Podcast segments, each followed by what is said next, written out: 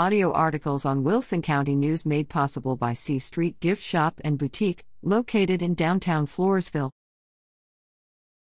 Hike Bike Event June 5th celebrates National Trails Day.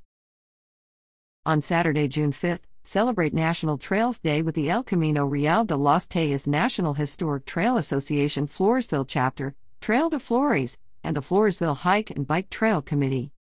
The event will take place at the Beer Warehouse in Floresville from 10 a.m. to noon. It is free and open to the public. Trail de Flores Chairman Dave Regan will lead a trail walk for those who are interested. Bottled water will be available for participants, who are also encouraged to take their own. The Beer Warehouse is located at 1302 South 2nd Street in Floresville.